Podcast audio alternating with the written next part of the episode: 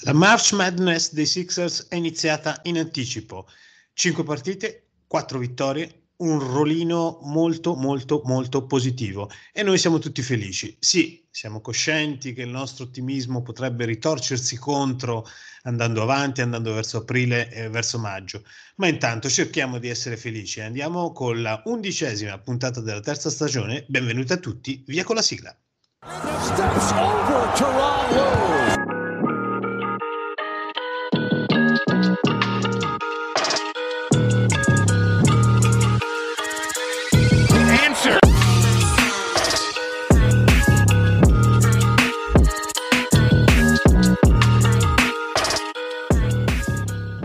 Eccoci qua, Doc. Un saluto a te, un saluto a tutti i nostri ascoltatori. Hai detto bene, siamo, siamo ottimisti perché comunque questo post All-Star Game che eh, sembrava veramente tosto da affrontare perché l'avevamo detto fin da subito anche nella puntata con Sean Barnard dicevamo che il calendario sarebbe stato veramente veramente complicato per i Sixers. Invece in queste prime otto partite post All-Star Game eh, sono rimasto contento non solo per le vittorie quindi per il record ma anche nelle sconfitte. Devo dire che ho visto una squadra capace di giocarsela con tutti e devo dire che più si va avanti in questa stagione, più ho la convinzione che non partiamo nettamente sfavoriti con nessuno. Non dico che partiamo come favoriti per arrivare alle finals, ovviamente questo l'ho detto sempre e continuerò a sostenerlo, però la squadra mi sta convincendo e mi sta piacendo e ne parleremo in questa puntata, Doc. Innanzitutto come stai e cosa ne pensi appunto di queste prime otto partite post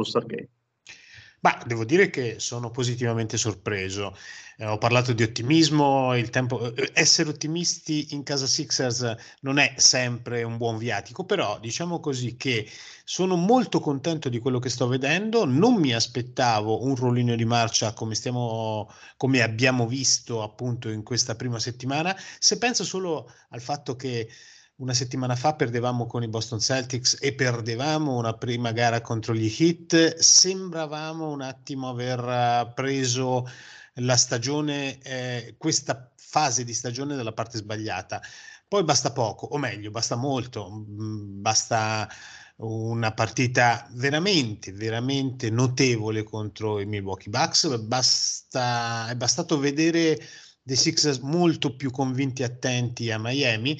e poi ci siamo divertiti anche con alcune partite, tipo quella di Indiana, no? dove eh, praticamente eh, si, si, giocava a, a, a, chi difendeva meno, però ci sta eh, durante appunto un marzo eh, così eh, può capitare una partita di questo genere. Però eh, diciamo che io sto bene, sono contento, sono cosciente che ancora c'è tanto da fare presumibilmente ancora eh, dobbiamo dimostrare tutto e questo dobbiamo tenerlo in testa perché dimostrare tutto vorrà dire arrivare ai playoff concentrati, però in effetti ci sono state delle giocate, ci sono state più che delle giocate, diciamo delle fasi di gioco e del rendimento, poi ne parleremo eh, soprattutto delle nostre 2-3 stelle che fanno ben sperare per il prosieguo. Ecco, quando giocatori come James Harden e Joel Embiid giocano a questi livelli,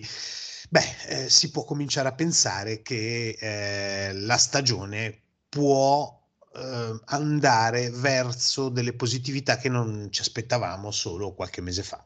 E tu che cosa hai visto invece in questi primi giorni di marzo?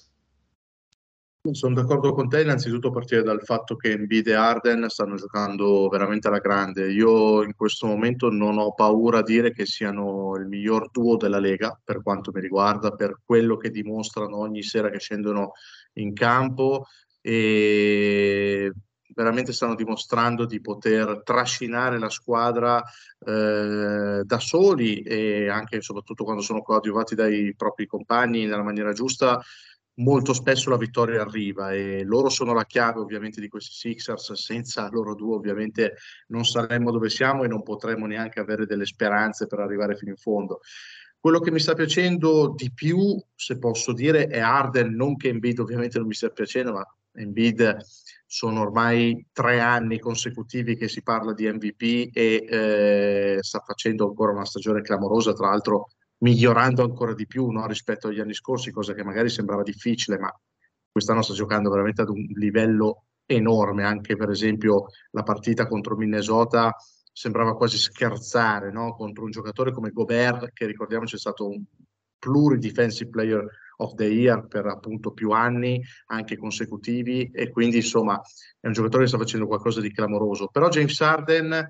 ha portato una ventata di freschezza a questi Sixers, cioè proprio era quello che ci serviva. Io non, non, voglio tornare su Simmons, insomma, questa è una storia ormai finita, è andata come è andata e non sono neanche qui a rimpiangere o a dire eh, cose contro Ben perché non è neanche giusto.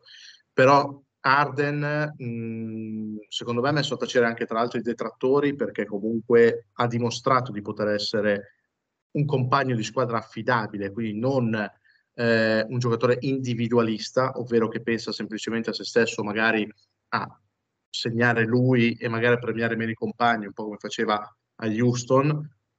ma è un giocatore che si è messo totalmente a disposizione della squadra e anche in queste ultime partite l'ha dimostrato, 20 assist, l'ultima partita che ha giocato contro i Timberwolves non è stato in campo, penso più che altro per riposo, giustamente anche perché poi ne parleremo, Doc Rivers sta abbastanza anche spremendo anche quest'anno le nostre star e eh, devo dire che la squadra attorno a loro gira molto bene e anche senza di loro sembra girare bene perché comunque contro Miami senza Embiid abbiamo vinto contro appunto Minnesota senza Arden abbiamo vinto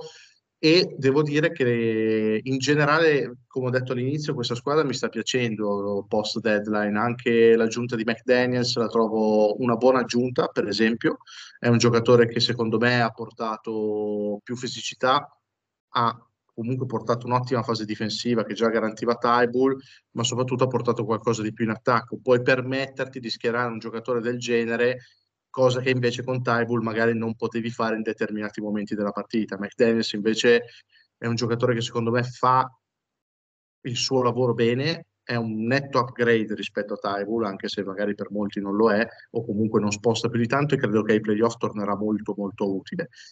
E poi la cosa diciamo di cui volevo parlare maggiormente è il rientro in quintetto di Terry Maxey, perché rispetto diciamo a tutta non dico tutta la prima parte, ma comunque buona parte della prima metà di stagione dove Max è stato relegato in panchina per far posto di Anthony Melton, no? Quindi ecco, in queste ultime partite, precisamente dalla seconda partita che abbiamo giocato contro i Miami Heat, è rientrato in quintetto e devo dire che eh, indubbiamente Maxey ha ritrovato la fiducia, quello è poco ma sicuro, cioè sta praticamente girando a oltre ben oltre i 25 punti di media in queste partite, sta tirando alla grande,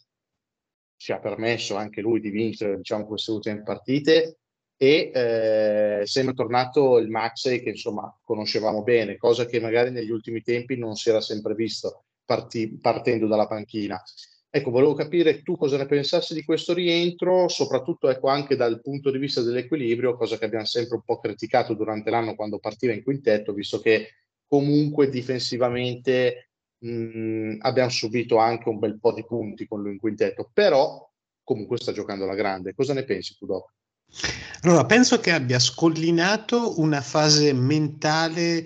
eh, molto mh, importante del suo sviluppo. E, intendo dire, eh, era andato un po' eh, in sfiducia eh, può capitare con un giocatore così giovane. Eh, credo che avesse ancora forti postumi eh, dell'infortunio e tutto sommato ehm, questi alti e bassi ci possono stare per un giocatore della sua età, però è uno sgobbone. Eh, eh, forse un pochino meno di Embiid, però mi sembra essere la classica spugna, insomma, il classico eh, giocatore che, mh, mm, è atleta che assorbe tutti gli insegnamenti che gli vengono dati e eh, quando ehm, i problemi fisici sono venuti meno e quando è riuscito a rientrare in fiducia, effettivamente eh, è riuscito a ricollocarsi bene all'interno eh, del team e all'interno del quintetto. Ehm, i, i, quintetti con lui in campo ancora difensivamente effettivamente sembrano soffrire, però un giocatore che eh, segna hai detto oltre 25, sì, 26 6 esattamente nelle ultime 5 partite con eh, il 59% dal campo e il 50, oltre il 57% da 3. Ecco, eh, a Taris Maxi quando entra il tiro da 3 eh, diciamo ehm, parte tutto un film eh, bellissimo da vedere. Insomma quando riesce a rendersi per- pericoloso ad allargare il campo poi ehm, da non disdegnare il fatto che in assenza di, di James Harden possa magari a tratti magari soltanto a tratti anche ehm, collocarsi ehm, con un playmaking naturalmente inferiore a quello di James, però possa collocarsi eh, laddove, ehm, laddove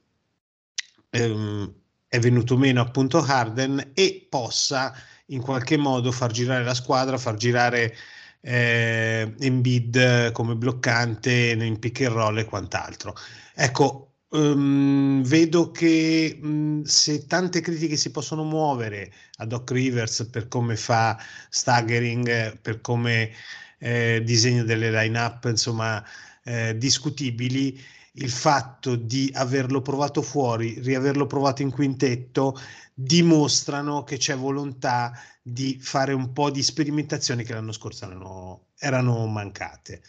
Naturalmente sì, la questione fisica eh, per quanto riguarda la sua difesa ancora eh, manca, eh, ma continuerà a mancare, però un giocatore che ti segna con quasi il 60% da 3 è pericoloso in stagione, sarà pericoloso nei playoff. Mm, è vero, Terry effettivamente da quando è rientrato sta giocando in una maniera pazzesca. Eh, è chiaro che non può essere questo per tutto il continuo della stagione, anche i playoff, perché queste percentuali sono assolutamente eh, impossibili da mantenere, è chiaro, però il suo apporto mh, sappiamo che può essere fondamentale, soprattutto quando magari le nostre due stelle principali non riescono ehm, a trovarsi o comunque non riescono ad entrare pienamente in ritmo. Avere un altro giocatore di quel talento offensivo in campo può veramente essere utile. Poi comunque diciamo che spesso e volentieri lo si vede ancora giocare con la second unit, quindi forse è più una questione mentale il fatto di vedersi partire come starter appunto che gli dà più fiducia, però poi comunque continua a giocare spesso e volentieri ancora con la second unit e soprattutto in quei frangenti lì è veramente devastante perché mh, contro le second unit avversarie fa veramente quello che vuole e spesso e volentieri lo abbiamo visto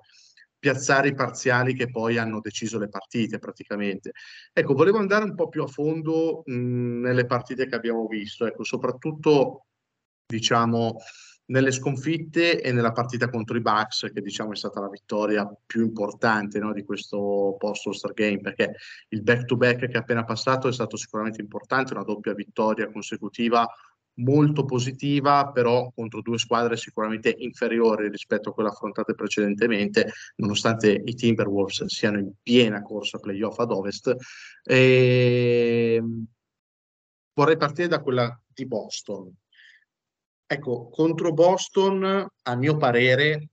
si sono visti tutti i nostri pregi e tutti i nostri difetti, ovvero eh, una partita che abbiamo giocato bene, siamo rimasti lì sempre, Boston non è mai riuscita a staccarsi da noi, anzi noi siamo anche riusciti a raggiungere il più 15 nel terzo quarto se non erro, quindi giocando veramente un bel basket con Arden ed Embiid che si trovavano alla perfezione e con Embiid che dimostrava mh, di di dare veramente dei grandi problemi ai Celtics, cioè era veramente l'unico giocatore che non riuscivano a limitare. Al contempo però, appunto, più 15, siamo stati rimontati e poi è stata persa, secondo me, da Doc Rivers, perché insomma Jason Tatum è stato marcato tutta la partita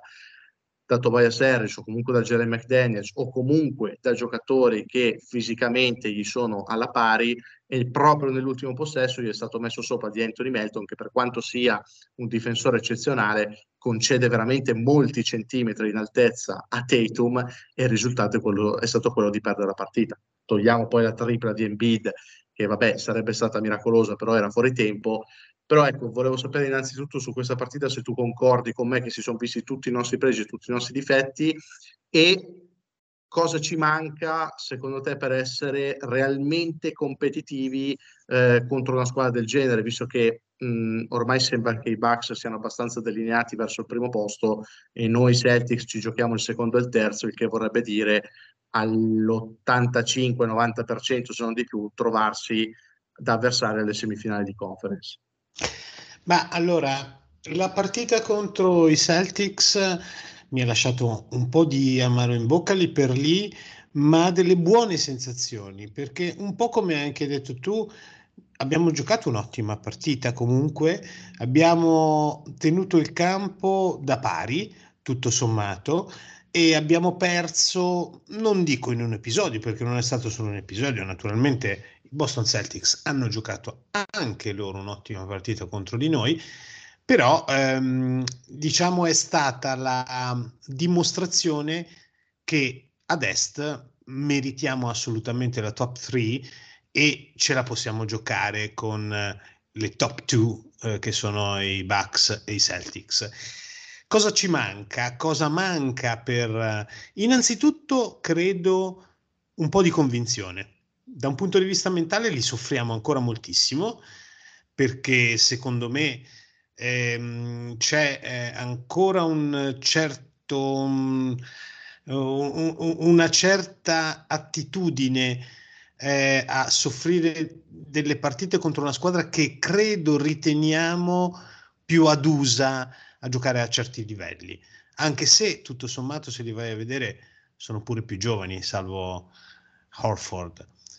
E, ehm, soffriamo, secondo me, il loro gioco fisico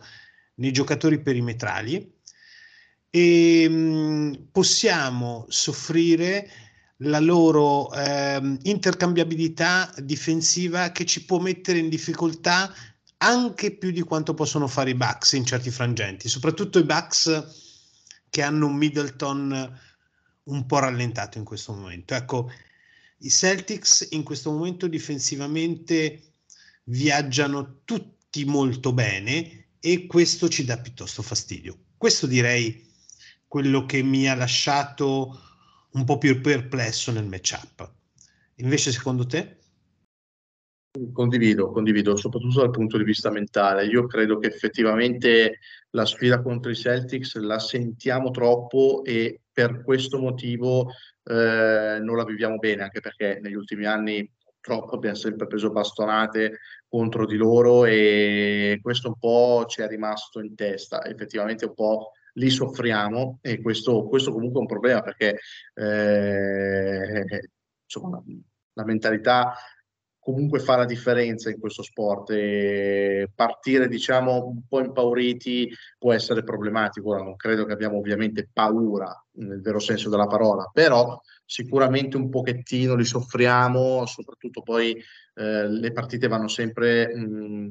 su un piano un po' nervoso, no? Di, eh, si vede sempre un po' smart o comunque in bid, tutti punzecchiarsi molto, quindi eh, si va sempre su quel piano lì e loro lì si caricano molto e sono molto bravi ecco, a metterla sempre su quel piano e a sfruttare anche questa loro capacità. Ecco. E, mh, oltre a quello, hai detto bene, Boston è una difesa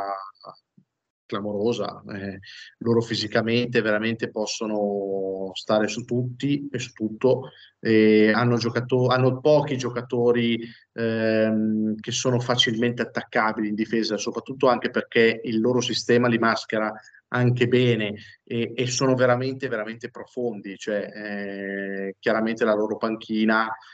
dalla loro panchina pescano giocatori importanti che sarebbero probabilmente titolari nella maggior parte delle squadre della Lega e che chiaramente fanno una differenza importante, soprattutto quando poi noi eh, eh, schieriamo i nostri appunto panchinari, perché se da noi entra un George Niang che comunque per quanto mh, possa essere utile se è inserata al tiro, eccetera, eccetera, sappiamo che difensivamente può essere un problema da loro magari entra un Michael Brogdon o comunque un Grant Williams,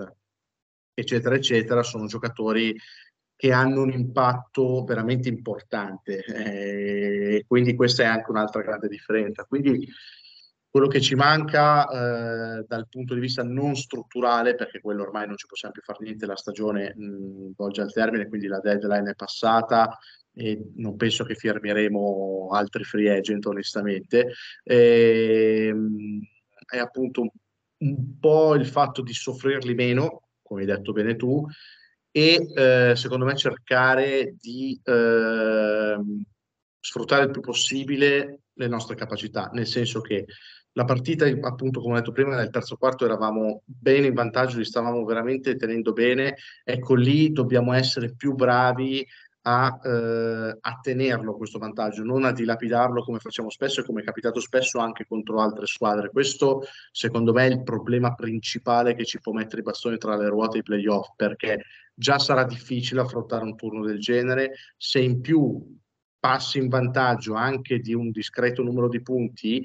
ecco, devi essere bravo a non farti recuperare perché quelle partite poi possono fare la differenza, soprattutto al meglio delle sette eh, e in un turno playoff così importante come può essere una semifinale di conference, ovviamente. Quindi questo è quello che, tra virgolette, mi preoccupa di più di tutti. Poi chiaramente i matchup li conosciamo, l'abbiamo detto, appunto, loro si accoppiano molto bene con noi, piuttosto che magari appunto i Bucks, eh, partita di cui volevo parlare adesso, partita dove abbiamo giocato molto bene, cioè Milwaukee ci stava facendo veramente male, è arrivata a più 18 nel terzo quarto, stavamo fa- facendo fatica a capirci qualcosa appunto in questo terzo quarto, diciamo che come esiste il terzo quarto Warriors, esiste anche un po' il terzo quarto Sixers, però al contrario, nel senso che mentre i Warriors vincono le partite in quel quarto, noi rischiamo di perderle. E spesso subiamo svantaggi in questo terzo quarto, cosa che è capitato con i Bucks, però siamo stati bravi e lì penso che sia stata la partita simbolo di Embiid e Arden che veramente hanno trascinato la squadra ad una grandissima vittoria. Cosa ne pensi di questa partita? Allora, una partita che naturalmente ho, ho vissuto con uno stato d'animo eh, che è cambiato nel corso della partita stessa. Come hai detto tu, un terzo quarto tremendo, eh, un terzo quarto che ehm, avrebbe fatto saltare il banco um, a dei Sixers di qualche tempo fa. Eh, Grayson Allen che non sbagliava un tiro, eh, l'atteggiamento mentale sembrava quasi quello di resa. Eh, tanto più quello che è successo mi ha eh, esaltato poi dopo, perché effettivamente, come si dice, risalire una china del genere, eh, piano piano, con eh, abnegazione, con intelligenza, diciamo, tattica, con il grandissimo playmaking di James Harden e delle giocate fantastiche di Joel Embiid, ma ripeto ancora il playmaking di Harden che ha cercato ripetutamente gli switch giusti, ha cercato ripetutamente di costruire le azioni eh, su mm, pick and roll, blocchi, doppi blocchi, giocate singole, eh, alternandole e mandando a quel punto in confusione eh, la difesa dei, dei Milwaukee Bucks. Ecco, una vittoria costruita in un quarto quarto del genere, ecco, mi ha lasciato effettivamente eh, con, un, eh, con uno stato d'animo positivo che non avevo da tempo perché eh, in sé, in, nello svolgimento più che negli episodi, hanno dimostrato che la squadra, quando fa ruotare giustamente le cose, può essere una squadra pericolosissima per chiunque, anche per la squadra che veniva da 16 partite consecutive, che obiettivamente ad oggi ad est è fo- e forse anche nell'NBA la squadra più forte. Insomma, ti, ti, ti, cose di questo genere ti, rincuorano. Eh, Joel Embiid, James Harden, Joel Embiid che anche lui ha fatto un paio di giocate, ne ha fatte tantissime, però diciamo un paio di giocate eh, decisive da giocatore che eh, diciamo eh, non vede più soltanto il canestro dal mid range o lo vede anche da tre, il canestro che praticamente ci ha fatto vincere la partita, ma che è in grado per esempio di leggere come si spostano i compagni, di servirli in maniera giusta, di evitare i, i raddoppi. Dico anche che in quella partita ho visto uh, delle giocate di Jalen McDaniels, una in particolare a recuperare un rimbalzo offensivo che è stata fondamentale anche lì, che è stata fondamentale da un punto di vista anche diciamo mentale di riportarci a credere che potessimo offendere fino all'ultimo i, i Milwaukee Bucks. E, e direi eh, anche un uh, ritorno allo stato di grazia di George Young che veniva da una partita intera in panchina contro Miami e che eh, ha dimostrato che quando anche lui segna 3-4 triple, magari su 5-7 tentativi, eh, può essere un giocatore che indiscutibilmente ci farà soffrire in diverse partite dei playoff, ma può anche contribuire a ribaltarle. Ecco, eh, questi quattro giocatori in particolare, ma un po' tutta la squadra, diciamo, però questi quattro giocatori in particolare nel quarto quarto mi hanno fatto pensare ad una squadra che può obiettivamente avere, ehm, coltivare delle speranze anche in post season. Ancora manca un po', però è il momento giusto con questa schedule così, così tosta per, per dimostrarlo e ci sono delle vittorie che valgono un po' più delle altre, anche se sono a marzo, anche se sono durante la settimana. Eh, diciamo che quella contro i Milwaukee Bucks è stata una partita simbolo che è importante per crescere come squadra, per crescere come convinzione. E, ehm, direi che è assolutamente la miglior vittoria dell'anno e una delle migliori vittorie de, de, de, dei Sixers di, di Doc Rivers, direi è vero, la metto diciamo assieme a quella di Denver eh, prima dello Star Game, che sono diciamo un po' le due partite simbolo no, di, questa, di questa stagione e anche un po' le due partite che prendo come esempio per far capire appunto che questa squadra ha la capacità di, di vincere contro chiunque e di potersela giocare con chiunque per l'appunto. Poi è ovvio, non sarà facile, un turno al meglio delle sette, eh, ci sono tante variabili da considerare e lo sappiamo benissimo, ecco, quante cose possono fare la differenza, però appunto la squadra ha questa capacità di poter veramente giocarsela con chiunque. Volevo chiudere diciamo, questa puntata con, eh, parlando un po' del, del calendario. No? Siamo, adesso siamo 43-22, per l'appunto abbiamo giocato 65 partite, ne mancano 17. Ecco, diciamo che eh, adesso c'è un filotto di partite che onestamente non mi dispiace, no? perché ci sarà un'ultima parte di stagione che è quella che partirà praticamente eh, contro i Golden State Warriors che ci vedrà nell'ultima partita affrontare appunto Golden State, Phoenix, Denver, Dallas, Toronto, Milwaukee, Boston, Miami, Atlanta e Brooklyn. Quindi ecco, penso che sia il peggior calendario possibile che possa esistere. Però adesso abbiamo mh, Portland, Washington, Cleveland, Charlotte, Indiana e due volte Chicago. Ecco, mh, questa parte di calendario forse, cioè senza forse, sicuramente la più tranquilla, eh, unita al back-to-back che si è appena giocato, Doc, direi che è il momento di mettere più vittorie possibile in cascina per poi arrivare a questo filotto finale anche un po' più tranquilli e anche magari un po' più sereni nel fatto di far riposare un po' le nostre star, nonostante comunque giochi contro squadre importanti. Però, insomma, meglio vincere ora e perdere magari qualche ultima partita arrivare sani ai playoff, che dici? Sì, anche perché effettivamente mh, arrivare sani ai playoff sarà importante e sappiamo bene, incrocio le dita mentre lo, lo sto dicendo, che negli anni in quella fase preparativa ai playoff abbiamo subito dei contraccolpi che poi ci siamo portati anche dopo, ma insomma non voglio nominarli, non voglio neanche pensarci. Effettivamente sì, eh, verrà il momento all'ultimo in cui eh, dovrai far ruotare un attimo ancora e riposare le, le stars. Eh, noi non potremo permetterci di farlo in maniera continuativa, naturalmente, visto, visto le partite che ci sono da qui alla fine. È vero anche che abbiamo dimostrato di vincere a Miami senza Embiid, di vincere appunto stanotte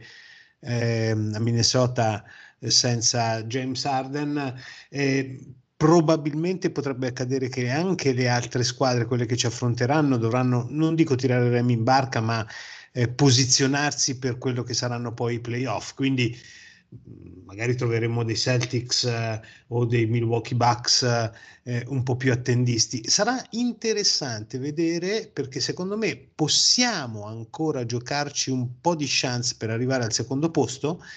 possiamo un po' vedere eh, quello che il calendario ci dirà nelle prossime 10 partite per poi eh, concludere le ultime due settimane e vedere se puntare al secondo posto o meno, oppure puntare diciamo, direttamente a risparmiare i giocatori. Io dico che eh, ci sono rimaste, se non erro, 17 partite. Eh, se riuscissimo a vincerne eh, sopra le 10, concluderemmo mh, più che positivamente la stagione e avremmo chance di arrivare al secondo posto su 10 vittorie o meno di 10 naturalmente la lotta sarà quella di conservare il terzo. Ehm, da quello che ho visto però in questi giorni e sperando che non ci sia un rilassamento ora nelle prossime, tra virgolette, partite facili, ma che come sappiamo in NBA possono anche costare caro, eh, l'aver dimostrato di giocarcela con tutti, in tutti i campi, fuori e, e in casa dovrebbe averci dato quella convinzione per permetterci, non dico un finale di stagione tranquillo perché con questo calendario non potrà esserlo, però un finale di stagione con, con una dose di fiducia in più, senz'altro. Esatto, esatto, condivido, condivido perfettamente. Secondo me, per parlare ecco, appunto del secondo terzo posto, perché Boston ha perso diverse partite di fila, quindi insomma mh, ci siamo riavvicinati parecchio. Eh, effettivamente, allora, arrivare secondi ovviamente non mi dispiacerebbe perché vorrebbe dire in un eventuale secondo turno per l'appunto avere il fattore campo, cosa che comunque con Boston eh, sappiamo quanto può essere importante, no? perché comunque noi in casa eh, siamo un bel fortino quest'anno, anche se in trasferta abbiamo un record positivo, però chiaramente al Wells Fargo Center è tutt'altra storia. Certo, con i Celtics quest'anno al momento le abbiamo perse tutte e tre, ne manca un'altra, vedremo se riusciremo almeno a vincere quella, però al momento eh, né in casa né in trasferta le abbiamo battuti. Però sicuramente mi farebbe piacere avere il fattore campo in una sfida del genere. Ecco, eh, vedendo il calendario è difficile, è molto difficile probabilmente arrivare secondi, nonostante questo momento, tra virgolette, negativo dei Celtics e positivo nostro, però vedremo, perché comunque, mh, mm, ti ripeto, questa squadra qui non mi sta dispiacendo e possibilmente può, cioè, può veramente finire la stagione alla grande. Ecco, quello che voglio vedere però e sperare è che mh, per arrivare magari appunto a questo secondo posto eh, non si preferisca spremere un po' troppo le nostre star o comunque in generale chi giocherà molti più minuti ai playoff perché comunque la cosa più importante poi è quella, cioè negli ultimi anni abbiamo visto anche magari diversi upset o comunque eh, squadre non arrivare al primo posto, poi vincere il titolo, per cui non è fondamentale avere il fattore campo, ma è fondamentale avere la squadra integra e sana quando serve. E l'abbiamo visto benissimo negli ultimi anni. Purtroppo noi Sixers sappiamo bene cosa, cosa vuol dire e insomma, quest'anno vorrei veramente arrivare per la prima volta con, con tutti gli effettivi e soprattutto con, eh, con le nostre due star eh, al 100% perché non dico che sia l'anno buono, ma, ma, potrebbe esserlo e soprattutto non so quante altre possibilità avremo, visto il rumors su Arden, eccetera, eccetera. Comunque, insomma, mh, mm, la finestra non è ampia, ecco, diciamo questo. Cosa le, fine- su, le finestre...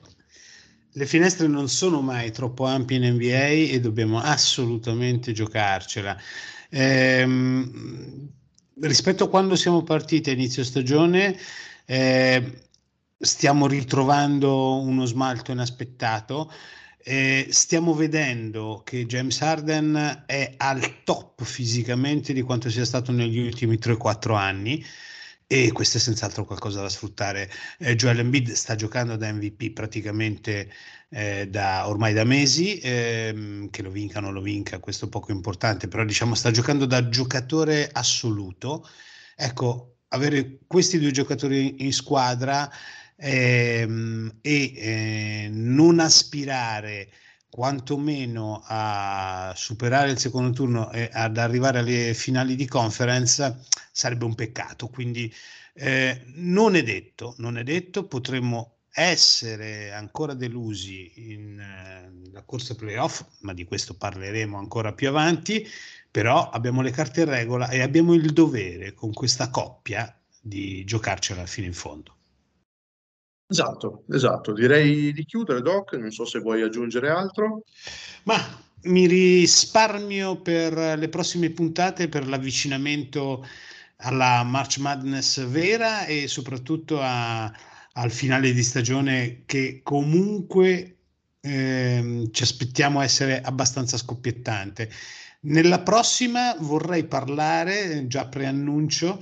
dei giocatori che possono guadagnarsi la rotation perché sarà soprattutto su di loro che mi concentrerò ad osservare i vari House, Niang, Shake Milton, forse anche Korkmaz, chissà perché che ieri è tornato a giocare 5 minuti, insomma vorrei concentrarmi e cercare di capire quali giocatori, direi salvo Harrell ed Edmond, possono contribuire in questa corsa finale. Visto che siamo nel finale della nostra puntata, saluto te, è stato come sempre un piacere, saluto chi ci ha ascoltato, i ragazzi di Sixer Pride Nation, i ragazzi di True Shooting che ci ospitano nella loro piattaforma e voglio continuare ad essere ottimista e spero di risentirti con l'ottimismo ancora intatto alla prossima puntata. Ciao Andrea.